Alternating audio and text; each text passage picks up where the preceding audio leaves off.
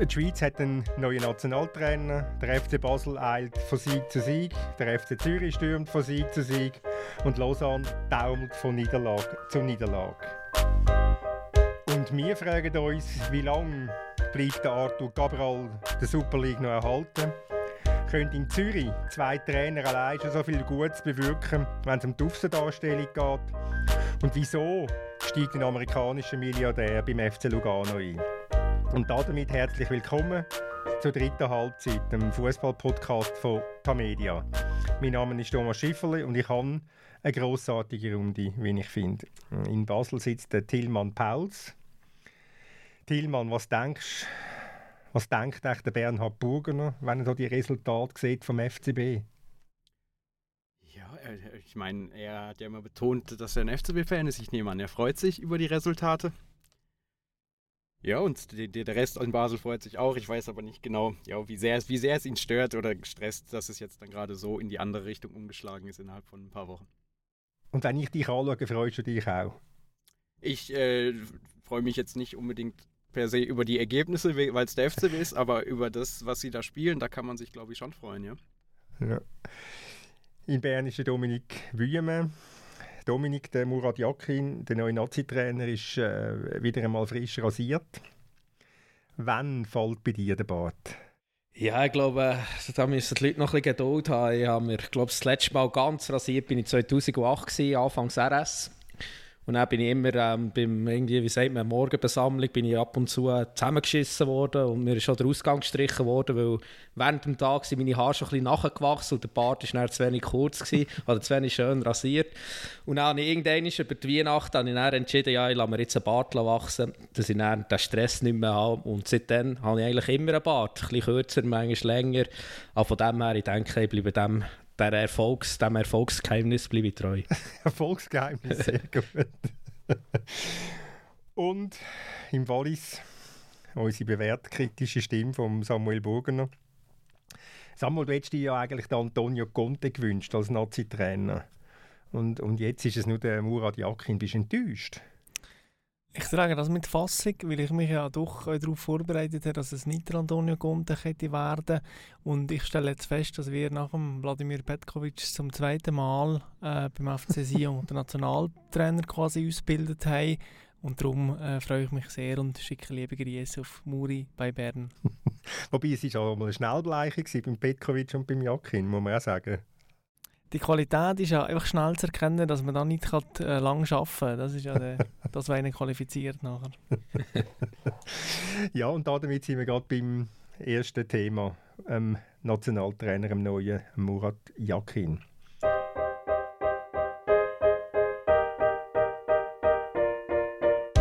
Ich freue mich sehr, dass ich hier heute sein darf, dass ich ein Teil der Nationalmannschaft einen großen Erfolg jetzt feiern durfte. Man hat ja die Europameisterschaft hautnah miterleben dürfen. Das hat man auch bis zum über den TV bis nach Hause gespürt. Also für mich eine große Ehre, dass ich diese Stelle annehmen darf. Das ist nicht selbstverständlich und dass ich mit großem Stolz dieses Land vertreten darf. Das war der Murat Yakin gestern Nachmittag, am Montagnachmittag in Muri bei Bern, wo er den Vertrag unterschrieben hat und dann sich der Presse gestellt hat. Er hat geschliffen wie immer. Ich möchte eine kurze Umfrage machen mit Bitte um Ja oder Nein. Es gibt nichts dazwischen. Ist der Murat Yakin eine gute Wahl als Nationaltrainer? Ja oder Nein? Tilman? Ich sage Nein. Samuel? Nein. Dominik? Ja. Und jetzt möchte ich von jedem noch hören, warum man Ja oder Nein sagt. Und wir wollen natürlich von Thomas wissen, Ja oder Nein. Aber hallo, ja. Aha, gut. Darf ich ein bisschen ausholen? Nein, ich finde es... Ja oder Nein? Ja oder Nein? Unter den Umständen Ja. Unter den Umständen Ja. Aber Samuel, was hast du, auf was gründet dein Nein? Ja, ich habe schon ein paar Gründe. Also erstens haben wir dem Vladimir Petković ja vor allem immer vorgeworfen, dass er eine Art, in Anführungszeichen, faul sei. Oder ziemlich lange haben wir ihm das vorgeworfen. Muri wirft mir immer das Gleiche vor oder hat das Gleiche vorgeworfen. Beim Petković war Kommunikation ein Problem. Das ist auch bei Muri mit ein Problem. Dann ist das, was ich angesprochen habe, dass das Team, das aus Spielern besteht, die im internationalen Fußball tätig sind, eine Art Autoritätsperson brauchen, wo ich halt nicht sicher bin, ob das funktioniert, wenn jetzt jemand kommt, der Schaffhausen in der Challenge League trainiert hat. Und dann ist der Murat Yakin jetzt tatsächlich in letzter Zeit, in den letzten Jahren, nicht mehr Teil von dem internationalen Spitzenfußball. Das ist noch so ein bisschen meine Begründung. Ja. Wobei, wenn ich gerade hier einhänge, wenn du jetzt sagst, wenn du die Frage stellst, ob der Murat eine Autoritätsperson sei oder nicht, dann würde ich jetzt mal vehement widersprechen. Weil ich glaube schon, Autorität hat er. Dass der Murat in seiner Art und in seiner Kommunikation mit den Spielern Autorität hat. Ich sage nur, es gibt so gewisse Gap. Also jemand, der permanent mit Teams wie Arsenal trainiert oder Newcastle oder Liverpool oder ich weiss es nicht was.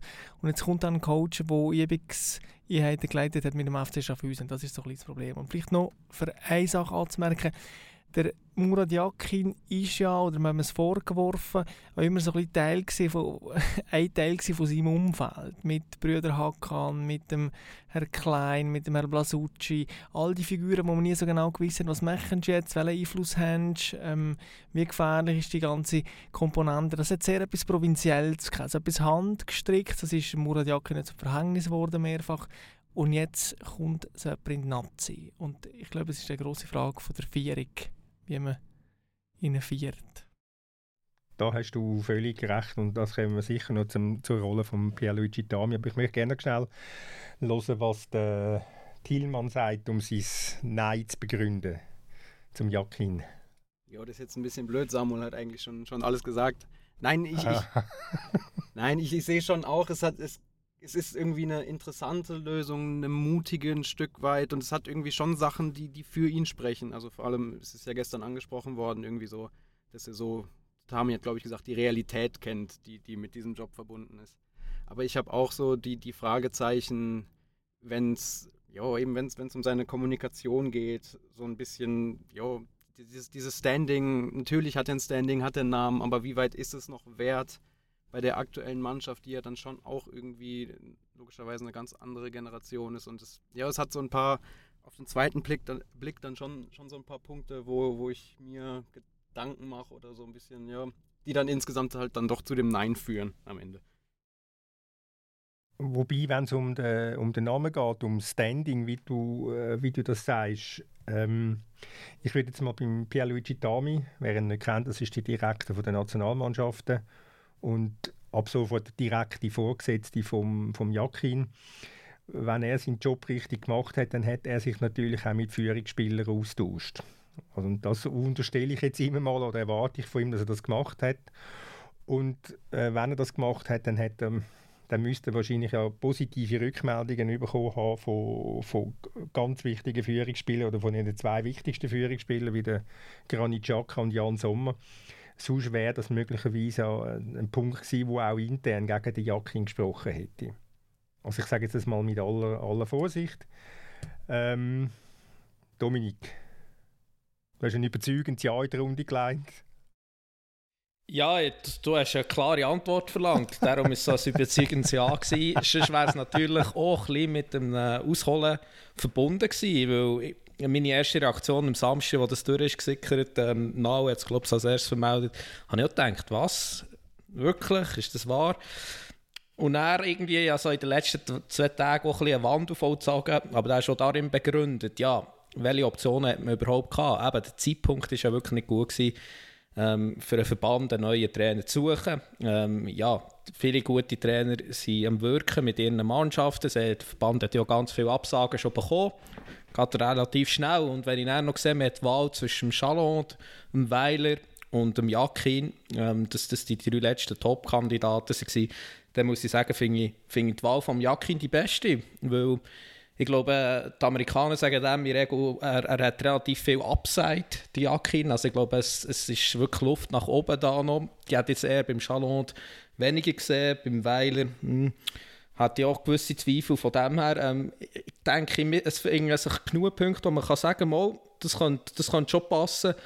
Wobei man muss natürlich auch sagen, nachdem das mal wirklich als der neue, junge Schweizer Trainer geholt vor etwa 10 Jahren. Ja, ist seine Karriere natürlich schon relativ enttäuschend verlaufen. Irgendwie, ich glaube, heute in der NZZ gelesen, bei Sio, bei GZ hat er, glaube ich, 8 von 48 gespielt. Zuletzt hat er noch 15 gewonnen. Also, ja, das ist natürlich schon nicht so, das ist schon nicht so gute Zahlen, aber eben, ich glaube, er kann etwas bewirken mit dieser Mannschaft.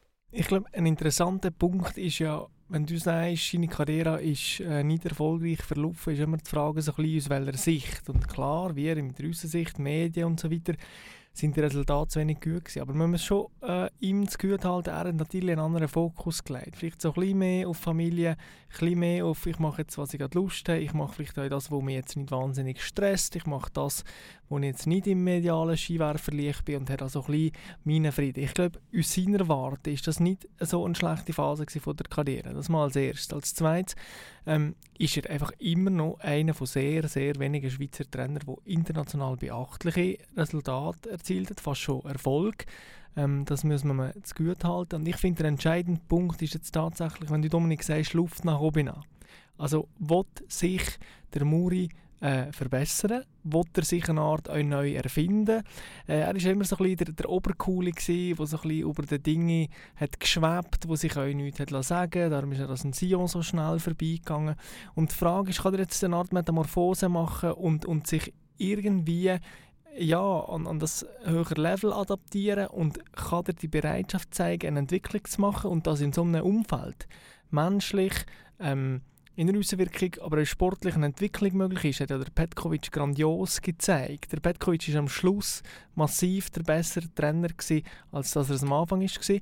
Und die Frage ist, ob der Typ Muri mit einem uns geprägten Selbstbewusstsein dazu bereit ist und fähig ist, eine Entwicklung durchzumachen. Ich glaube, das ist sehr ein entscheidender Punkt. Blöd ist nur, dass für die Entwicklung jetzt mal die WM-Qualifikation bräuchte, als quasi Basis. Tilman, du kennst ihn ja aus Basler Zeiten. Würdest du da widersprechen oder sagst du, nein, ich traue am Yakin die Metamorphose, wie das der Samuel nennt, also vielleicht eine Verwandlung, traust du ihm die zu? Siehst du, dass er clever genug ist, dass er sich vielleicht in gewissen Beziehungen muss weiterentwickeln muss, sich muss verändern muss? Oder sagst du, nein, der Murat bleibt Murat? Ja, also die Cleverness, das zu erkennen, die traue ich ihm schon zu, natürlich. Aber ja, ich bin auch so ein bisschen, also wenn er diese Bereitschaft zur Metamorphose in sich hätte, dann frage ich mich, warum hat das nicht ausgelebt, warum hat er nicht irgendwie vorher schon einen anderen Sprung gewagt? Eben, er hat sich da in Schaffhausen irgendwie so ein bisschen so eingerichtet, kann man ja, glaube ich, sagen. Und ich meine, wenn diese Bereitschaft von ihm aus da wäre, wenn die irgendwie in ihm wäre, dann hätte er doch, finde ich, irgendwie das vorher schon machen können, irgendwie mal da ausbrechen, vielleicht wieder was anderes versuchen. Weil eben, er hat ja dann schon noch den Ruf, vor allem auch im Ausland, denke ich, durch die Erfolge beim FCB, irgendwie mal was zu versuchen, irgendwie ein interessantes Angebot zu finden und da so ein bisschen auszubrechen. Und deswegen sehe ich es jetzt nicht unbedingt so gerade, ja, dass er jetzt nach der Zeit in Schaffhausen dann irgendwie jetzt auf einmal diese Metamorphose macht.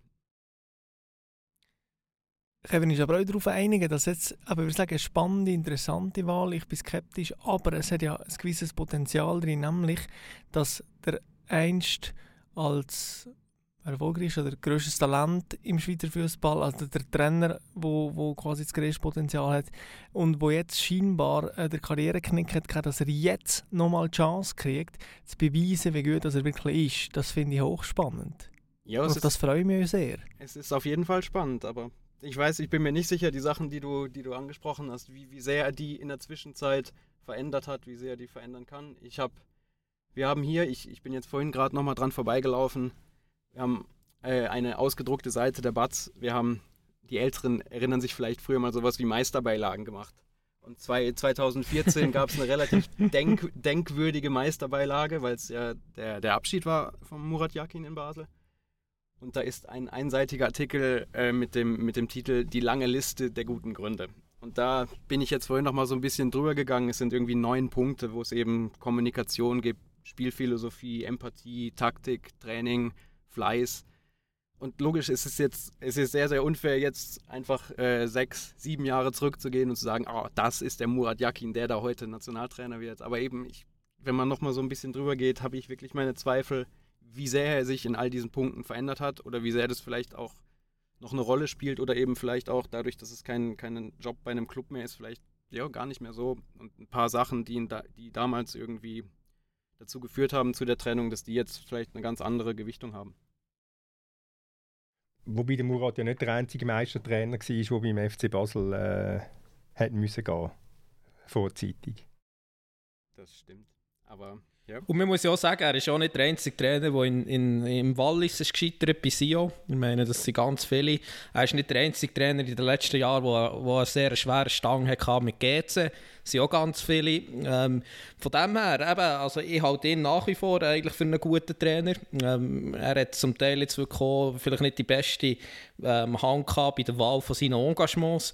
Er hat ja eigentlich dann, wenn er so ein bisschen in einem ruhigen, in einem ruhigen Umfeld war. Ich wollte jetzt nicht sagen, es ist die Schweizer Nationalmannschaft, aber da hat er immerhin eine gewisse Basis, er kommt aus einem Erfolg raus. Aber immer dann war er relativ erfolgreich. Ich meine, er hat seine Karriere in Thun lanciert, ist dort aufgestiegen, ist näher zu Luzern, hat dort Erfolg gehabt, ist näher zu Basel, hat ja auch dort nachweislich Erfolg gehabt. Und ist dann zu Spartak Moskau, ist eigentlich auch so ein Problemclub, ein Riesenclub, der grösste eigentlich in Russland, aber seit Jahren eigentlich auch fast chronisch erfolglos. Und von dem her, also ich wollte nicht wirklich mal sehen, meine Basis bei Schweiz ist gut, obwohl die WM-Qualifikation, das wird nicht einfach, weil man ist mit dem Europameister Italien-Gruppe, aber die Basis ist trotz allem gut, er hat eine gute Mannschaft und ich bin sehr darauf gespannt, ihn mit dieser Mannschaft zu wirken. Ich frage mich ja noch, inwiefern, also die Rolle des Tami, fände ich auch mal interessant, noch wirklich die wahrsten Wahrheiten zu kennen. Ich meine, wenn wir vorher bei Argumenten waren, haben wir auch gesagt, oder ich habe gesagt, dass mit der laschen Arbeitseinstellung in Anführungszeichen, dass wir das noch strafbar machen, mit der Kommunikation, die nicht immer gut war, da kommt natürlich noch etwas im taktischen Bereich oder in der Spielphilosophie. Was man an dem Petković immer zu gut hat müssen halten und auch gerne zu gut gehalten hat, ist der Wille zum offensiven Fußball, zum Spektakelfußball, wo Stück für zu einem Team passt. Und da passt ja der Muri jetzt auch wieder nicht so ganz drin, hat man das Gefühl. Und dann fragen wir uns schon, was sind die ganz grossen Argumente gewesen, ausser irgendein Bauchgefühl und die Notsituation? Ja, ich meine, du musst natürlich auch immer sehen, ich habe das auch versucht zu erklären in einem Artikel, ich meine, wir sind die Schweiz. Wir sind ein erfolgreiches Land, anhand von der, wenn man das in die Relation von der Grösse setzt. Seit 2004 nur einmal nicht an einer WM oder EM dabei gewesen. Das ist sehr erstaunlich, da wären viele größere Nationen froh drum. Aber du musst sehen, die Schweiz hat nicht die ökonomischen Möglichkeiten, um einen Conte zu verpflichten, um einen aus dem allerobersten Regal zu holen. Also die wollen das im Monat verdienen, was ein Schweizer Nationaltrainer im Jahr überkommt. Und ich glaube, wir haben die Auswahl ist, Dominik hat es auch angesprochen, es ist ein schwieriger Zeitpunkt, aber die Auswahl ist einfach entsprechend von der Grösse von unserem Land. Da müssen wir uns ganz ehrlich sein. Oder da müssen wir ehrlich sein. Und dass sich ein Hopmann Hitzfeld in die Schweiz verirrt hat, hat ja einfach damit zu tun, dass er dem Land viel zu verdanken hat und in Lörrach wohnt, also etwa 2 Meter neben der Grenze zu Basel.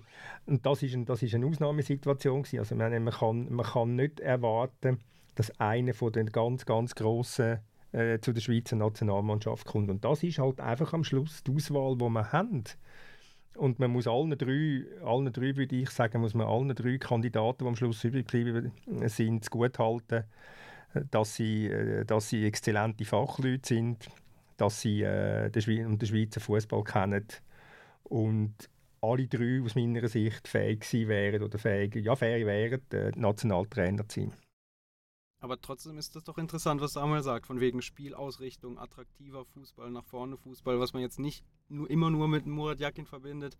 Und so wie er aufgetreten ist gestern, klang das halt Was ja auch Sinn macht, irgendwie so nach das Erbe von Vladimir Petković verwalten, in seinem Sinne weiterarbeiten, sich auch mit ihm austauschen. Aber ehrlich gesagt, ich sehe ihn jetzt nicht als den klassischen Verwalter. Er ist ja dann schon auch seinem Naturell nach einer, der was machen will, der was bewegen will, und hat das ja auch in seinen Clubs, hat ja dann immer wieder mal Entscheidungen getroffen, wo er dann selbst ein bisschen für Unruhe gesorgt hat. Aber eben, ich finde es schwierig, ja, jetzt von dem... Es wäre jetzt sicher eine Geschichte, wenn er sich mit dem Chaka oder dem Sommer oder dem, von mir aus auch dem Shaqiri würde anlegen. Das ist es so, wie er das gemacht hat in Basel mit dem Alex Frey oder mit den Degen-Zwilling. Ich meine, er hat sich auch in Luzern mit dem eigenen Bruder angelegt. Also angelegt, er hat ihn einfach nicht mehr eingesetzt, weil er das Gefühl hat, der lange nicht. Also die Konsequenz hat er. Und die Konsequenz wird er möglicherweise in der Nationalmannschaft haben.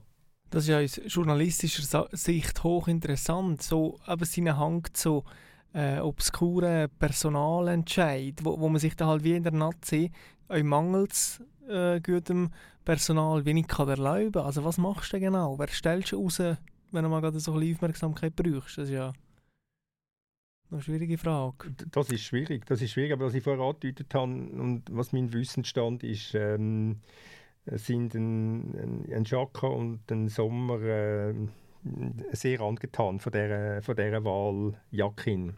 Und weißt du, Samuel, also, aber da ist ja auch noch so ein bisschen der Vorwurf jetzt bei dir, dass er es eigentlich macht, um irgendwie die Aufmerksamkeit zu bekommen, oder? Also, dass er mal eben der Alex Frey auf den Flügel hat, da beim FC Basel und so weiter. Ich glaube einfach, wenn man ihn gestern gesehen hat, an dieser Medienkonferenz in Muri bei Bern, ja, er ist angekommen, hat mich gedacht. Für ihn ist jetzt wirklich ein Traum in Erfüllung gegangen. Also er hat wirklich höchst glücklich gefühlt. Ich glaube, das war nicht, als er zum FC Sion ist gegangen. Es war auch nicht, als er zu GC ist, zurückgekehrt als Trainer. Also ich glaube, er ist wirklich, für ihn ist jetzt gestern ein Traum in Erfüllung gegangen. Und ich glaube, diese Komponenten sollte man nicht unterschätzen. Ich glaube, er wird alles jetzt daran setzen, dass er nicht nur 1,5 Jahre Schweizer Nationaltrainer ist, sondern dass er den Job länger machen kann. Und ich glaube, ja, das könnte doch zu Gutem führen. Die Frage ist doch, wenn du so einen Job annimmst, wie fest hat das nachher mit einer Art Persönlichkeitsveränderung zu tun? Also wie sehr müsste die passieren? Und wenn er der lockere, coole Typ ist, Beispiel in Sion ist er schlussendlich entlassen worden, weil er nicht im Teamhotel hat übernachten, sondern bei seiner Familie. Wir haben vorhin ein Beispiel aufgezählt vom Champions League-Spiel in Bukarest, wo er irgendwie am Morgen meist so durch die Gässli spaziert ist in aller Coolheit. Das sind Sachen, die du als Nationaltrainer nicht mehr spielen kannst. Das ist ihm wahrscheinlich völlig klar. Jetzt ist die Frage, wie sehr muss er sich verstellen, für auf diesem Niveau zu funktionieren. Und inwiefern hat das sich verstellen dann eben auch negative Auswirkungen? Gut, zumindest bei Familie kann er ja jetzt viel sein, oder? Also, genau. Vladimir Petković ist in all seinen Jahren auch relativ viel bei sich daheim gewesen, im Tessin. Und das hat ja auch trotzdem funktioniert. Also dieser Punkt fällt ja schon mal weg. Und er hat auch genug Zeit, um auf den Golfplatz zu gehen. Aber was er sich vorgenommen hat, und das wäre ein elementarer Unterschied zu seinem Vorgänger, wo man ja nur mit sanftem oder grösserem Druck dazu gebracht hat, mal einen Match in der Superliga zu schauen. Also der Murat Yakin hat zumindest mal den Vorsatz, und er ist auch gut beraten, wenn er es macht, dass er sich viel in den Schweizer Stadien zeigt. Und das kann eben auch Goodwill, das kann eben auch für Goodwill sorgen bei den Club. Das ist etwas, was die Club auch bemängelt haben beim Petković. Man mag jetzt darüber staunen und lachen oder sagen, ja, was soll denn das? Aber es hat eine Wirkung. Es hat eine Wirkung, wie sich ein Nationaltrainer im eigenen Land bewegt. Und da hat jetzt der Yakin zumindest mal die Bereitschaft erklärt, dass er das machen will, dass er das für ihn nichts Schönes und Wichtiges gäbe, weder im Stadion ein Spiel zu schauen. Okay, und was siehst du genau im Schweizer Stadion? Ich würde ja gescheiter ein paar Reisli machen. Das kann er ja gleich machen. Was wiederum aber nicht funktioniert mit dem mehr daheim sein. Gut, aber... Er kann ja die Familie mitnehmen, wenn er ins schöne Liverpool geht oder ins wunderbare Newcastle oder auf Mönchengladbach. Da kann er ja die Familie mitnehmen. Genau. Ja, nein, ich finde, es ist eine sehr mutige Wahl und es ist auch eine sehr spannende Wahl. Und wir werden, ich könnte sein, dass wir möglicherweise noch das eine oder das andere Mal über ihn werden reden in dieser Runde. Und es hat doch auch eine schöne Komponente. Wenn ich das richtig im Kopf habe, ist der Murat Yakin kein Segundo. Also, korrigiere mich gerade, er ist, glaube ich, kein Segundo, weil seine Mutter schon hier, ich bin nicht mehr ganz sicher, aber er hat ausländische Wurzeln und es ist doch wahnsinnig toll, dass wir jetzt die super Generation um Xhaka, Shaqiri, Akanji Sommer haben, die mit sehr vielen Segundos oder Leuten mit ausländischen Wurzeln zusammengesetzt ist, dass die jetzt wie ein Trainer bekommt unserer älteren Schweizer Generation, wo einen ähnlichen Hintergrund hat. Das finde ich sehr toll, dass das aus der Generation Yakin, die ja so ein bisschen angefangen hat mit erfolgreich sein, dass da jetzt jemand als Trainer das Team übernimmt. Also das finde ich noch cool. Ja, aber die Komponente aber war ja... Entschuldigung schnell, Tilman, nur eine kleine Zwischenbemerkung, aber je länger, dass du, Samuel, über die Yakin redest, desto weh mit aus deinem neuen Jahr. Nein, ich muss das unterscheiden. Ich finde ihn sehr... ist jetzt noch schwierig, das Wort zu finden. Ich finde, er hat sehr viel Schattierung. Ich habe das immer wahnsinnig bewundert, wie sein Umgang mit der Mutter, die am Fußballplatz ist und wie er sie schätzt und ehrt und wie die auch auf die Auswärtsreise ist mitgekommen mit dem FC Basel und wie er sich kümmert und so. Also das zeugte für mich schon so von der Menschlichkeit, die man ihm vielleicht sonst nicht immer zugesprochen hat. Also nicht immer im Umgang mit jedem Fußballer, das kann man zumindest einmal so sagen. Das ist es so. Man müsste mal wie GC zwei alte Spieler fragen, dann wie Vilotic oder Sigur Jonsson. Oder Degens in Basel. Genau. Aber Tilman, du hast ja noch etwas wollen sagen, bevor ich dieses Wort abgebrochen habe. Ja, das merke ich mir. Nein, ich wollte eigentlich nur sagen, dass ja die Komponente, natürlich ist es schön und ein gutes Zeichen, aber die Komponente Integration war ja auch beim Vladimir Petković gegeben. Logisch war das da auch nochmal eine andere Konstellation ein bisschen, aber es ist ja nicht so, dass da jetzt erstmals jemand kommt und wo jetzt die Spieler mit einem anderen kulturellen Hintergrund vielleicht da aufblicken und sagen, das ist es jetzt. Ich meine, das gab es in den letzten Jahren auch schon und ich glaube nicht. Also natürlich ist es ein Aspekt und es ist irgendwie auch ein schönes Zeichen, aber ich glaube nicht, dass es dann so wichtig ist am Ende. Ja gut, wir werden... Anfang September relativ viel Neues schon wissen, wenn Yakin seine ersten Spiele hat. Am 1. September ist ein Test gegen Griechenland in Basel, wenn mich nicht alles täuscht. Am 5. September ist vor allem gegen Italien in Basel WM-Qualifikation und am 8. September ist dann in Belfast gegen Nordirland auch nochmal WM-Qualifikation. Und dann wissen wir schon mal einiges mehr und können weiter über den Murat Yakin reden. Ich möchte damit gerne in heimische Gefilde kommen, nicht gerade in die Abgründe, nein, aber in die Superliga. Wir haben letzte Woche zwar ausführlich über den FC Basel geredet, aber ich möchte gleich nochmal mit dem FC Basel schnell so einen Tour d'Horizon anfangen. Was ist in Basel los? Tilman, ist die Mannschaft plötzlich so gut oder sind die Gegner so schlecht, dass da reihenweise abgefertigt werden im St. Jakob Park? Ja, das kann man ja dann irgendwann nicht mehr nur noch auf die Gegner schieben. Nein, es ist beides ein bisschen. Ich meine, es hat ihnen jetzt auch gegen Genf dann natürlich in die Karten gespielt, der Elfmeter, der Platzverweis. Gegen Sion war jetzt wahrscheinlich auch nicht das beste Sion aller Zeiten am Start, aber es hat schon auch genauso viel mindestens mit dem FCB zu tun, der gerade, glaube ich, relativ viel Spaß am Fußballspielen hat, der auch relativ viel Qualität fürs Fußballspielen wieder hat und ja, es ist so ein bisschen beides. Der Marco Streller, der frühere Sportchef beim FC Basel, hat sich am Sonntag bei Blue, wo er jetzt Experten ist, leicht echauffiert über die Art und Weise, wie der Sebastiano Esposito den Penalty geschossen hat. Und er hat das Gefühl gehabt, das macht man nicht, in dem Alter einen Gegner so veräppeln. Wie sehen ihr das? Ist das jetzt vielleicht ein bisschen viel moralisiert oder hat es einen Punkt? Also sehr, sehr viel moralisiert. Also wenn der Ball drin ist, dann ist es ein guter Penalty gewesen. Und seien wir ehrlich, es ist ein sehr, sehr guter Penalty gewesen. Und da kommt es auch nicht darauf an, wie alt es man ist. Das Ziel war, der Ball muss rein, er hat es erfüllt. Und jetzt da irgendetwas auf einen Charakter oder so zurückzuschliessen, das geht mir einfach deutlich zu weit. Ja, aber es hat natürlich trotzdem Punkt. Jetzt nicht vielleicht bei ihm speziell, aber generell so ein bisschen, was die Mannschaft damit zeigt oder was da irgendwie so ausgesagt wird.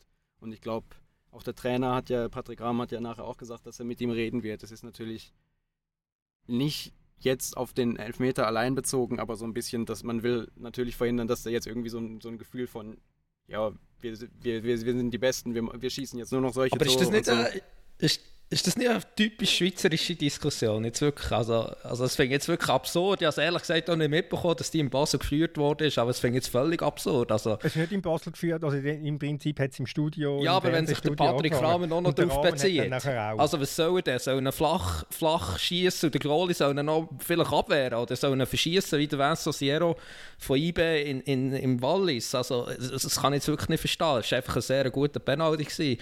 Er hat den Goalie verladen, er hat ihn schön rein. Da war halt nicht der Einzige übrigens so gewesen. Ein sehr schöner Penalty an diesem Spieltag. Aber trotzdem, du sendest doch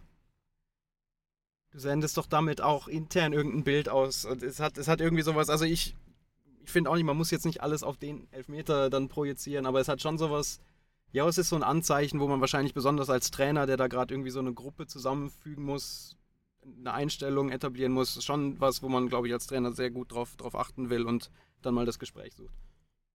Also, dass man nicht arrogant überkommt, oder? Das ist im Prinzip wahrscheinlich der Hintergrund, von dem der Rahmen gesagt hat. Ja, Samuel? Zeigt doch einfach, wie wahnsinnig schnell das aber geht im Fußball, wenn man bedenkt, wie lachhaft sich oder wie lächerlich besser sich die Mannschaft jetzt über Jahre gemacht hat und dann geht es irgendwie 3 Monate inklusive Sommerpause und man schießt schon solche Penalty. Und es ist alles gut und recht. Ich habe das sehr cool gefunden. Ich bin auch ein grosser Fan von Fußballern, die mit einem so Instinkt funktionieren, in so einem Moment so etwas zu wagen.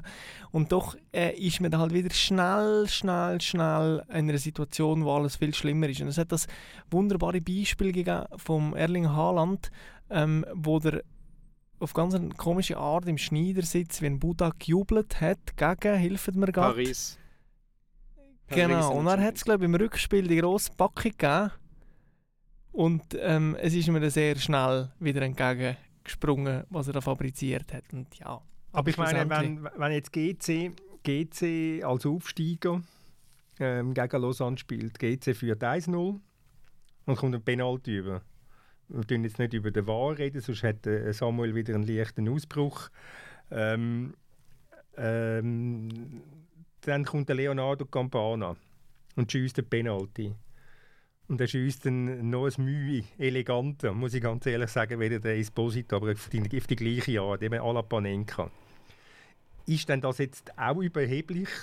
Oder ist das einfach ein stinkfrecher Kai, der ein so ein Selbstvertrauen hat? Die Diskussion ist in Zürich nicht geführt worden. Da war man einfach froh gewesen, dass der den Penalty nicht da hat. Ja, eben, und also es ist ja wirklich genau gleich, oder? Klar, der Esposito ist noch ein bisschen jünger, aber auch nicht viel jünger, oder? Also das allein zeigt ja für mich die Absurdität von dieser Diskussion, ganz ehrlich. Also wirklich, aber es zeigt ja auch, also es ist ja schön, ich meine, wenn man über so Sachen kann streiten nach so hohen Siegen, ich glaube, es war der beste Start überhaupt gewesen von der Super League-Mannschaft bis jetzt mit diesen 3 Siegen. Wie viele Goal haben sie? Tilman, 13 Goal, he? Oder? Also, und ich meine, wenn ich mich jetzt frage, welche Mannschaft möchte ich am nächsten Spieltag spielen? Welchen Match möchte ich am liebsten schauen? Ja, das ist der vom FC Basel. Da muss man, so ehrlich muss man sein. Ich meine, es hat bis jetzt wirklich einen sehr coolen Fußball gezeigt. Aber ich würde das alles auch nicht überbewerten. Aber es ist ja schön, dass man sich so mit Sachen aufhält in Basel. Ich meine, da hat man sich in den letzten Jahren mit viel wesentlicheren Sachen aufhalten.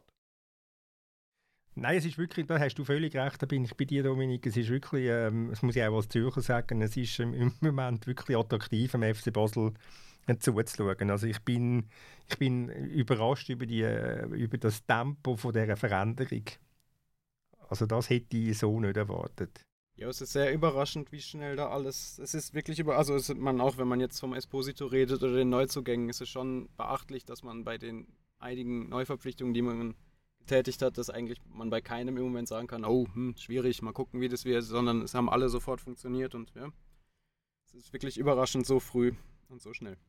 Ja, also so überraschend finde ich es jetzt schon nicht. Man sieht ja, dass der Schweizer Boden einfach der perfekte Nährboden ist für nach einer schweren Krise einen wunderbaren Saisonstart, anzulegen. Das ist doch der entscheidende Punkt. Wenn ich schon sehe, wie Servette da auftreten ist, gut in eine rote Karte bekommen und wie vor allem Sion da auftreten ist, muss ich schon sagen, ja, das sind nicht die ganz grossen Herausforderungen gewesen. Und wenn man ein Kader hat, wo es einfach trotzdem noch Spieler hat, wie Fabian Frey, Alain Chaka, Payton Kasami, der haben ja auch links, Valentin Stocker, da haben einfach links und rechts die neuen Spieler doch nicht die allerschwierigsten Startbedingungen. Ich glaube, das müssen wir im Kontext schon sehen. Ja klar, das ist so. Aber das Gerüst war ja auch letztes Jahr da und es gab neue. Und also es kann dann auch schon anders laufen und es ist ja auch schon oft genug anders gelaufen. Was hast du gefühlt, Tilman, der Arthur Cabral? Wie lange ist der noch beim FC Basel? Ja, also wenn er jetzt jedes Spiel weiter 4 Tore schießt, dann nicht mehr lang.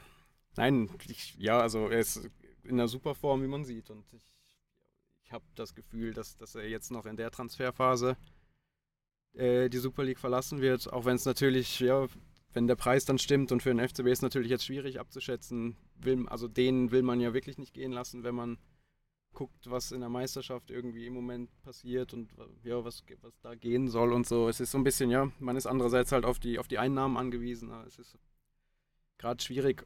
Und jetzt war er im Prinzip grosszügig, die Geste von ihm, dass er den Penalty am Esposito überlassen hat. Er wahrscheinlich gewusst hat, der Esposito, wie das den Penalty genau so tun, wie er es gemacht hat.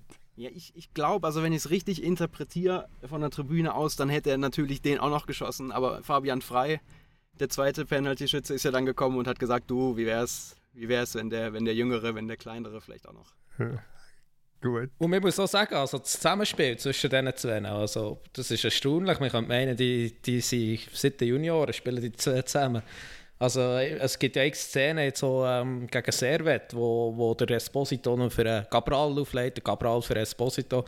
Also da haben sich scheinbar wirklich zwei gefunden, auch wenn sie mir noch über eine Penalty streiten, oder?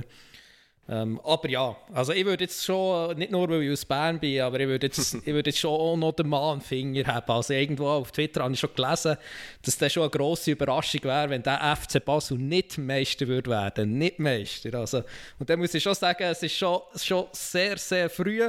Ich wollte wirklich auch noch die echten Prüfungen sehen für FC Basel. Ich wollte sehen, ein Spiel, wo noch nicht alles für sie läuft.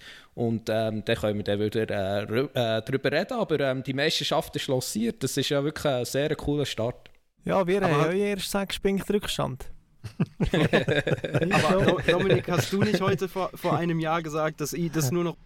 Ja gut, aber es hat mir dann auch recht gegeben, oder? Also man kann dann noch schauen, aber man kann ja jetzt auch bei IB, man kann ja auf beide Seiten überreagieren. Man kann jetzt Basel zum Meisterkandidat Nummer 1 auferklären und man kann ja bei IB jetzt die ganz grosse Krise ausrufen. Und ich würde einfach da immer sehr vorsichtig sein, oder? Es sind wirklich anfangs noch wenig Spiele gespielt. Das ist wirklich noch früh für eine Bilanz. Ich meine, logisch, als Berner, wo IB beobachten kann, das relativ einfach sagen. Aber das ist wirklich meine Überzeugung. Ich weiss noch von einem Jahr, wie man nach dem Ausscheiden, da muss ich auch dich erwähnen, Thomas, wie man nach dem Ausscheiden gegen Mütterland, bei dem 0-3, hat man jetzt gesagt, ja, bei IB ist alles schlecht. Und man hat dem FC Basel die internationale Reife zugeschrieben und hat gesagt, IB fehle die. IB ist dann in 8. Finale gekommen von Europa League, hat Leverkusen rausgeschossen, ist mit 31 Punkten Vorsprung Meister geworden. Was ich damit wollte ich sagen, mir tut sich momentan einfach keinen Gefallen, wenn man von diesen Wochen jetzt auf das ganze Jahr schließen will. Was ich dazu mal geschrieben habe, hat tiefe Spuren hinterlassen. Ja, man merkt. Es hängt auch noch ausgedruckt irgendwo an der Wand. Genau. Genau. Er geht wahrscheinlich mit dem Gedanken ins Bett und steht mit dem Gedanken wieder auf. Aber wir haben ja dann, jetzt kann nachschauen gehen, am 26. September haben wir dann ja den grossen Match Basel FCZ. Stand jetzt wäre es 1. gegen 2. Wie sehr sind ihr überrascht über den FCZ? 3 Spiele, 9 Punkte. Ich darf gerne etwas sagen. ja, gar nicht. Gehört das nicht zum Paket Breitenreiter? Ohne Anlaufschwierigkeiten einfach mal am Anfang überzeugen. Das ist doch irgendwie, ich bin mir nicht ganz sicher, aber so ziemlich bei jeder Trainerstation, wo er war, hat er ja am Anfang relativ erfolgreich gespielt. Ich habe gedacht, das wäre der Standard, wenn man ihn verpflichtet. Also ich sehe in anderer Persönlichkeit schon irgendwelche Sachen, wo das logisch erscheinen. Also wenn man so innen vor der Kamera sieht, kann man sich schon sehr gut vorstellen, dass er rhetorisch eine gewisse Wirkung auf die Mannschaft hat. Und das ist jetzt wahrscheinlich passiert. Aber das Phänomen ist ja natürlich ein ähnliches wie beim FC Basel, wo einfach der Nährboden gegeben ist für, wenn ich mich jetzt nicht wahnsinnig dumm anstelle, ich durchaus gut in die Saison starten kann.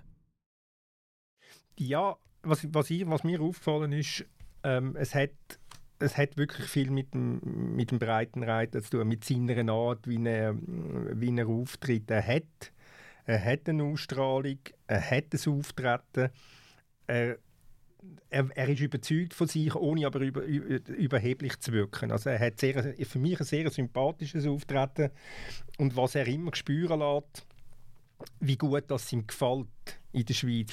Also er hat wirklich richtig Freude, in der Schweiz zu sein. Also er vermittelt das zumindest. Und er macht Ausflüge, geht auf den Hausberg rauf, er geht auf Luzern. Er staunt, wenn er mit dem Zug ins Tessin fährt, wie schön das die Schweiz ist, und entdeckt Berge. Also der kann das so, strahlen, kann er da erzählen darüber, und ist tief beeindruckt. Und ich glaube einfach, dass das Wohlbefinden von einem Trainer, eine klare Ansprache, kann bei einer Mannschaft extrem, extrem viel bewirken, wo derart verunsichert war wie der FCZ in der letzten Zeit. Ja, geht nicht viel dazu zu sagen, oder? Ja, ist halt Zürich, gell? Ist weiter weg von Bern, da ist nicht so deine Nein, Heimat, ein bisschen gelandet. aber auch da, du hast es ja vorher gesagt, bei Basel, und das gilt ja beim FCZ genauso, abwarten einmal.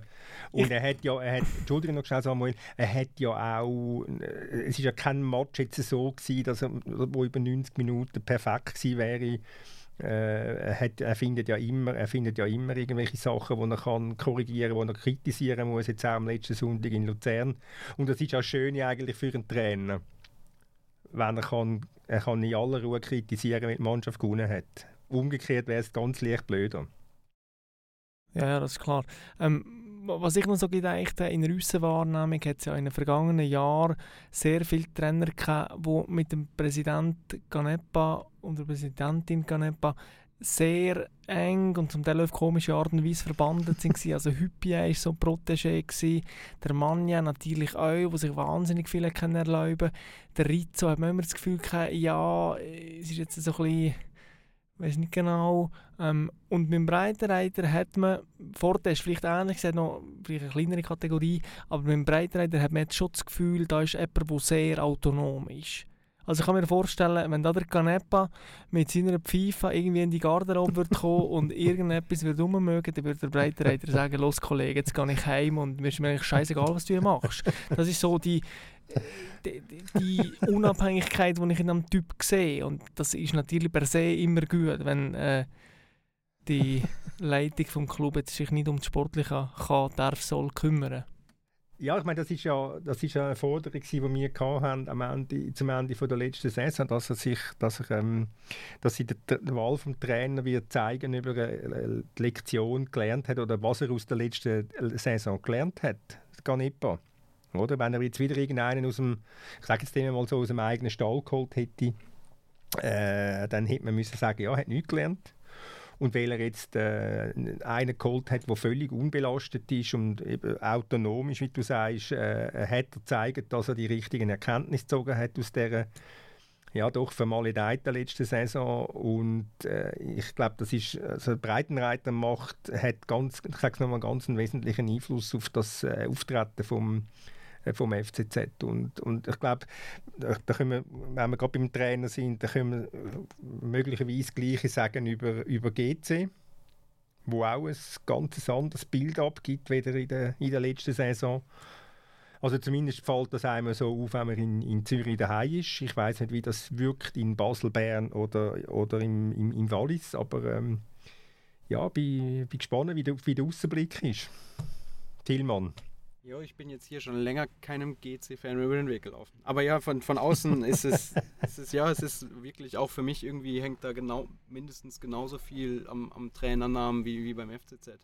Irgendwie hat man das Gefühl, der Contini, also man kennt ja seine Arbeitsweise, seine Mannschaften irgendwie seit Jahren, und er kommt irgendwie aus diesem diesem einen Konstrukt losern und weiß so ungefähr, wie das ist, in so einem Umfeld zu arbeiten, und setzt halt irgendwie so seine Ideen direkt um, und das wirkt alles so, er weiß, was er da hat, er weiß, glaube ich, was er von der Mannschaft erwarten kann, was zu der Mannschaft passt, und eigentlich von der ersten Minute an hat man ja gesehen, also wofür das GC jetzt steht in der Saison, oder zumindest mal an dem Anfang. Und eben, ich habe sie gegen den FCB gesehen, da war ja schon, haben sie ein bisschen unglücklich dann verloren und sehr kompakt, und eben, es hat ja sehr, sehr viel Handschrift zu erkennen, zumindest von außen jetzt mal. Ja, ich meine, die Wahl von Contini ist eigentlich auch ähnlich wie die Wahl von Breitenreiter beim FCZ. Sie hat gezeigt, ja, die Führung hat gelehrt, oder? Der Canepa hat relativ viel Jahr gebraucht, um seine Schlüsse daraus herauszuziehen, dass er vielleicht nicht eben einen Protégé braucht oder einen aus dem eigenen Stall. Und bei GC hat die chinesische, portugiesische angehauchte Führung hat gemerkt, gut, vielleicht sollten wir nicht einen Portugies haben, der Land und Liga überhaupt nicht kennt. Oder sonst irgendeinen jetzt gerade aus dem Ausland, sondern der Contini, der sich in der Schweiz seit Jahren bewährt, der sicher ein sehr, sehr solider Trainer ist. Wie ich auch an dieser Stelle schon gesehen habe, weiss ich nicht, ob es einer wäre für IBE. Aber sicher ein sehr, sehr solider Trainer, ein guter Trainer. Und ich meine, die Wahl die ist ja dann relativ überraschend gekommen, nichtsdestotrotz. Und, hast du nochmal probieren? Komm, wir nehmen nochmal auf. Sie zahlt sich ja bis jetzt aus, aber eben. Man kann es ja zu allem sagen, es ist relativ früh. Ich finde, der Contini hat so eine sehr stille Coolheit. Ich finde, man merkt ein grosses Selbstvertrauen, aber er muss das nicht irgendwie spazieren feiern da an der Seitenlinie. Er ist immer ruhig, er ist immer souverän, er ist meistens gut gelaunt, obwohl das ja im Schluss in Lausanne sehr schwierig war mit der Trennung quasi. Ich finde, er hat eine sehr gute Aura.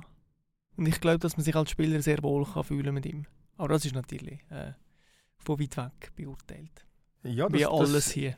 Ja, aber das ist sicher nicht ganz falsch, auch wenn es aus der Ferne vom Wallis kommt. Und es ist erstaunlich, ich muss feststellen, wie wenig das es eigentlich braucht, bis ein Club die Aussendarstellung kann verändern, bis ein Club wieder Sympathie kann haben. Also ich meine, jetzt gerade GC, das spürst du einfach, das ist... Ja, es ist ganz etwas anderes als vorher, weil du einen Trainer hast, der nahbar ist, weil du einen Trainer hast, der gern erzählt und sich nicht abschottet, und der Club sich sehr sich bemüht um Offenheit, und einen Sportchef hast, der offenbar auch ein umgänglicher, unkomplizierter Typ ist, auch wenn er noch nicht wahnsinnig viel Deutsch redet und erzählt, dass Entschuldigung für ihn das schwerste Wort sei, das er habe. Aber ich glaube, sie sind... Im Moment auch erst 3 Spiele, selbstverständlich, aber ich glaube, sie sind bei GC auf einem guten Weg zu einer wesentlich besseren Zukunft, als man vielleicht gedacht hätte. Wo es im Moment nicht so wahnsinnig überragend aussieht, Dominik weiss, was kommt, wenn ich seine Mimik anschaue, das ist in Bern. Ich meine, wenn man 31 Punkte Vorsprung hat, dann kann man ja auch mal 5 Punkte Rückstand haben, dann gleicht sich das, hat man das schnell wieder mal aufgeholt. Aber was ist die Problematik von IB im Moment? Ja, also IB tut sich sicher mal schwer Goal schießen, vor allem Goal schießen gegen Gegner, die nicht bereit sind mitzuspielen. Ich meine, GC ist auf Bern gekommen mit einer 5er-Kette. Man kann sagen, das ist ist eher eine Abwehr, also es war eine defensive Fünferkette. Er hat eigentlich mehr oder weniger 90 Minuten verteidigt. Logisch, dann hat IBE daheim trotzdem noch viele Chancen gehabt, den Match zu gewinnen. Aber IBE hat sich jetzt so ein Sio schwer getan. Vor allem auch in der zweiten Halbzeit, muss man sagen, ist sehr wenig näher gekommen. Also haben sie wirklich auch harmlos gewirkt, auch ideenlos. Also sie finden wirklich kein Mittel, auch in Cluj auswärts zum Beispiel, oder auch bei Slovan auswärts in der Champions League-Qualifikation. Gegen einen Gegner, der einfach mal ein Ziel hat, defensiv zu stehen, stabil zu stehen, wenig zu zulassen, tut sich die Berner Mannschaft schwer. Oder? Und es ist ja irgendwie auch, es zeigt ja auch ihre 4 Goal im ersten Match gegen Luzern. Also haben sie in Luzern geschossen, eben gegen einen Gegner, der genau das Ziel nicht hat. Und da ist bis jetzt kein Plan B. Oder der Plan B funktioniert nicht. Und dementsprechend haben sie auch nicht die gewünschten Resultate erzielt. wie viel hat denn das mit dem Trainer zu tun? Mit der Anpassung an den Trainer? Ja, ich finde das relativ schwer, weil er macht jetzt nicht grundlegend alles anders als seine Vorgänger das ja annehmen. Also das sieht man erstens so, das hat er selber auch gesagt, dass er das gar nicht will. Also ja, grundsätzlich will man natürlich den Gegner früh unter Druck setzen, man möchte möglichst schnell eine Balleroberung haben und dann auch schnell das Umschalten, oder? Aber wenn der Gegner natürlich das umgeht, wie zum Beispiel Sio, indem man immer wieder mit hohen Bällen operiert, dann wird der Plan relativ schwer zum Umsetzen, oder? Und dann braucht man einen zweiten Plan, dann muss man im Ballbesitz können Ideen entwickeln, wie man jetzt die Abwehr knacken kann. Und da haben sie sich zum Teil, muss man auch sagen, haben sie sich auch unter dem Seane schwer da, oder? Im Nachhinein wirkt dann immer alles gut, aber sie auch dort gegen Sio haben sich zum Teil schwer da, gegen Servet, obwohl sie da relativ viele Chancen hatten, gegen Vaduz hat so schlechte Matches drin gehabt. Also das ist schon nicht ganz neu, oder? Aber auf Dauer braucht es natürlich eine Lösung, weil in der Regel, zumindest in der Schweizer Liga, werden viele Gegner so gegen sie operieren und da muss er natürlich jetzt wirklich auch Lösungen finden. Ja, aber eben, da ist man ja dann schon beim Trainer, weil eben, dass jetzt die Gegner von eBay irgendwie mal sich mit 5 Leuten hinten reinstellen und der Rest irgendwie ein paar Zentimeter davor, das ist ja keine schockierende Neuigkeit. Und irgendwie, ja, was ich jetzt gesehen habe, eben auch, dass so der Plan fehlt, aber irgendwie, so wie es beim FCZ und bei GC irgendwie so der Trainer so ein bisschen plakativ darüber ist, habe ich bei eBay auch das Gefühl, eben, dass da so die sich so schwer tun oder wie du sagst, so ein bisschen der Plan B fehlt, ja, würde ich schon dann auch mit dem Trainer, der dann zudem auch noch neu ist, in Verbindung bringen. Ja, wie ich schon angedeutet habe, ich meine, das ist nichts Neues. Und, also ich bin zum Beispiel aus Italien gewöhnt, also dort gegen Inter zum Beispiel, die viele Mannschaften auch so agieren. Und es werden dann einfache Matches, wenn man in Führung geht. Wenn man 6-0 schießt, wenn man vielleicht noch 2-0 schießt, wenn der Gegner muss kommen, wenn der Gegner selber etwas kann probieren oder muss probieren, besser gesagt, dann wird es relativ einfach. Aber solange man das nicht schafft, ja, da tun sich viele Mannschaften schwer. Ich mache da jetzt auch nicht unbedingt David Wagner in Schutz nehmen, aber das ist jetzt auch nicht unbedingt ein neues Phänomen im Fußball. Und es war ja so gewesen, sie hätten gegen GC in Führung können gehen, locker. Ja, im Wallis hätten sie zumindest eigentlich gerade müssen postwendend ausgleichen mit dem Penalty durch Sierro. Ist ihnen beiden nicht geglückt und schlussendlich haben sie dann gegen Sio verloren. Aber ich würde das jetzt wirklich noch nicht überbewerten. Ich würde jetzt wirklich gerne noch ein bisschen abwarten und vielleicht können wir gleich an dieser Stelle schon ein anderes Fazit ziehen. Wie lange willst du noch warten? Dann fragen wir wieder. Nein, ich meine, es geht jetzt Schlag auf Schlag. Also für mich ist schon, wir nehmen jetzt das am Dienstag auf, den Podcast, oder? Und sie haben ja heute Abend ein Match gegen Klustenheim. Und das ist halt schon ein sehr wichtiger Match. Also eben, wir tun jetzt hier auch davon warnen, wir sollten nicht zu früh Schluss ziehen, aber sollte sie jetzt gegen Klusten nicht weiterkommen, heute Abend daheim, obwohl sie ein 6-6 gemacht im Hinspiel, obwohl sie daheim sind, auf der Kunststraße mit den eigenen Fans, ja, dann ist das ein Misserfolg, oder? Und der reiht sich das dazu ein, zu diesem schlechten Start, man muss es sagen. 3 Spiele, 4 Punkte, gegen Sio verloren, gegen GC daheim unentschieden, das ist nicht der Start, den man sich vorstellt in Bern.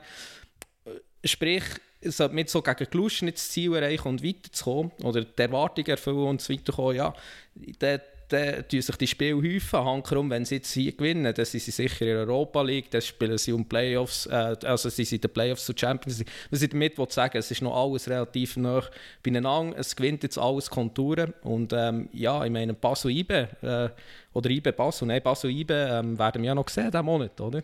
Und der Vergleich. Und ich glaube auch zum Beispiel der FC Basel, so wie er momentan spielt, wäre natürlich eine Mannschaft, die IBE deutlich besser würde liegen als jetzt zum Beispiel die Art und Weise, wie Sio hat gespielt. Aber eben, also ich bin ja vor einer Woche hier an dieser Stelle über Sio hergezogen. Und ja, trotz allem, also, wenn sie hinterher stehen, ja, muss man ja den Gegner trotzdem schlagen. Eben, dann ist immer die Frage, was ist eigentlich eine Mannschaft, die in der Promotion League ist und einen Match gewinnt? Was ist denn die Mannschaft, die den Match verloren hat? Also, Was ist denn IB?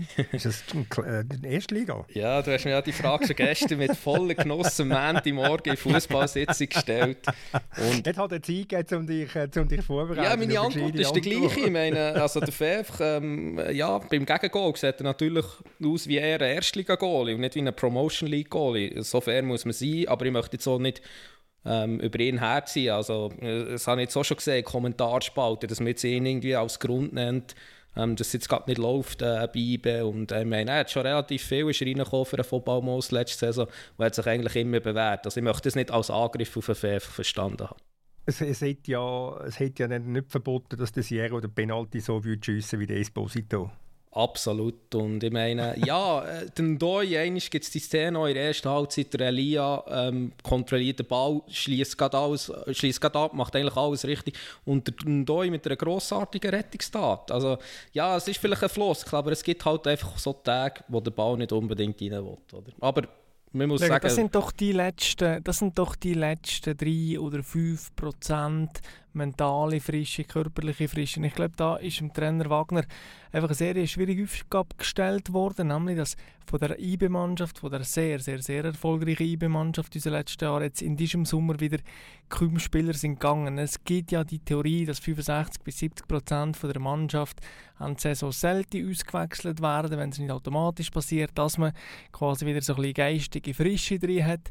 Und ich finde, entscheidend wird jetzt auch sein, klar, die Qualifikation für Europa League oder sogar Champions League. Aber entscheidend wird auch sein, was auf dem Transfermarkt noch passiert und ob da noch Bewegung reinkommt oder ob das Team wirklich in der gleichen Physiognomie und gleichen Zusammensetzung muss nochmal ein Jahr durchspielen. Und das haben wir auch schon viel mal diskutiert. Aber das ist, finde ich, so ein klitzekleiner Nachteil, den der Wagner hat. Hast du die Theorie selber entworfen mit 65-70% von der Mannschaft? Ich bin überlegen, ob das mal der Georg Heitz hat gesagt. Im Ernst, das ist so, ich weiß nicht genau, wer das gesagt hat, aber dunkel mir jetzt noch relativ gewagte Theorie, muss ich sagen. Mal, absolut. Alle Leute haben das Gefühl, 65-70% ist sehr, sehr viel. Das ist manchmal, nein, das also ist 30. Nein, umgekehrt. Okay. Oh, dann ist es falsch formuliert. Natürlich. Also 65-70% müssen gleich bleiben und der Rest muss ausgetauscht werden. Das ist so nachvollziehbar. Das ja, können wir auch wieder um die so mit Kopfnicken absegnen. Oder? Nein, ich weiss nicht, ob es gescheit war, gleich wieder 8 Spieler zu wechseln vom Match von Cluj gegenüber dem Match in Sion. Und da hat der Marco Streller im Fernsehstudio einen schönen Satz gesagt dazu, er möge die Belastungssteuerung und das Seich, so hat er es gesagt, der Seich möge nicht hören. Es gäbe doch nichts Schöneres, als jeden dritten Tag ein Spiel zu haben. Also ihm sei es jedenfalls so gegangen. Ja, ich meine, das ist ein Punkt, den ich auch mit meinem Kollegen Moritz Martal relativ lange diskutiert habe. Er war im Match in Sion. Ich sehe es auch ein bisschen so. Also, IB hat ja schon in der Rückrunde so stark rotiert um Seano und es ist aufgegangen, oder? Aber für mich ist die Ausgangslage jetzt ein bisschen eine andere, oder? Also letzte Saison ist man aus einem Jahr rausgekommen, mehr oder weniger, wo man konstant durchgespielt hat. Also man hat ja wieder nach der Corona-Unterbrechung hat man die Saison noch einmal aufgenommen, hat dann etwa nur 2 Wochen Pause gehabt und hat dann schon die neue Saison wieder durchgespielt. Und eigentlich IB hat fast, ja, das 3/4 Jahr fast nur englische Wochen gehabt. Also da liegt es für mich auf der Hand und es war sicher auch wichtig, dass sie ihre Resultate haben erzielen, dass sie rotiert haben. Aber jetzt ist es für mich eine andere Ausgangslage. Also jetzt hat man eine Pause gehabt. Ja, die Spieler haben endlich mal wieder ein bisschen in die Ferien gehen. Ausser der Fasnacht, wo jetzt eine EM hat teilgenommen und fast keine Ferien gehabt, aber der Rest schon. Und da muss ich ehrlich gesagt sagen, verstehe ich auch nicht ganz. Tut man so früh schon so viel Wechsel machen. Also 18 Jahre extrem, sind natürlich auch durch den Goalie, die Verletzung von David Wagner ist noch ein bisschen mehr geworden, so gesagt. Aber ja, ich muss auch sagen, ich würde jetzt eher als Trainer darauf setzen, mehr Kontinuität, mehr mit der gleichen Mannschaft spielen, weil wir sind jetzt Anfangssaison. Man kann dann später im Herbst, vielleicht auch im Frühjahr, kann man dann noch mehr auf die Belastungssteuerung. Ja, Sion, ganz kurz noch, Samuel. Die Welt wieder in Ordnung. Wie geht die Metapher mit dem Hühn, mit dem blinden Hühn? Und dem Ei, oder ein blind, nein, auch ein blind Huhn, auch, das mag schnell, auch ein blind Huhn findet ein Eicheln oder so. Das meinst du? Nein, die Lage in Sion ist ja nicht immer so katastrophal, wie sich am Montag formulieren und völlig emotionalisiert. Ja, jetzt hat man über eine solidarische, gute Leistung den Leader geschlagen. Aufbaugegner, oder? Ist ein Aufbaugegner gewesen. Ist ein Aufbaugegner gewesen, ja. Viel mehr gibt es noch nicht zu sagen.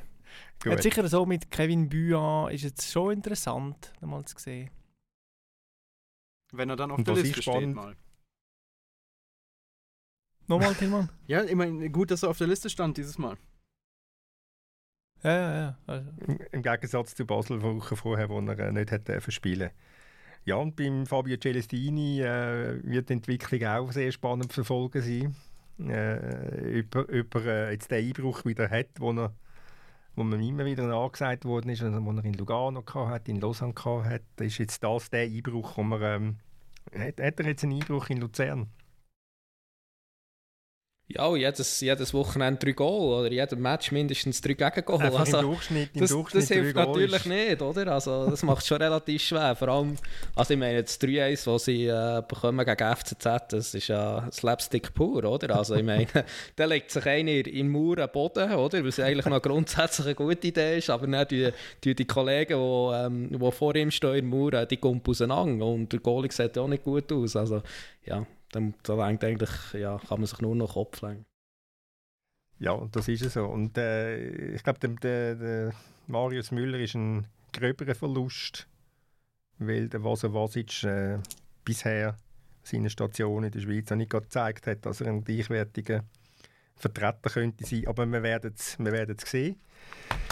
Wir sind bei der obligaten Stunde. Wir sind am Ende dieser Sendung. Ich möchte mich recht herzlich bedanken fürs Zuhören. Ich möchte mich recht herzlich bedanken bei der Anna fürs Produzieren. Und wer Anregungen hat, der dürft ihr bei Instagram dritte.halbzeit.podcast platzieren oder auf Twitter @ratzinger oder auf meinem Mail florian.ratz@tamedia.ch. Und ich möchte auf all denen noch schnell einen Hinweis geben, die auf den Newsletter warten. Diese Woche hat er Pause, aber in einer Woche ist er dann wieder retour. Ich danke nochmal und wünsche eine schöne Woche. Ciao zusammen.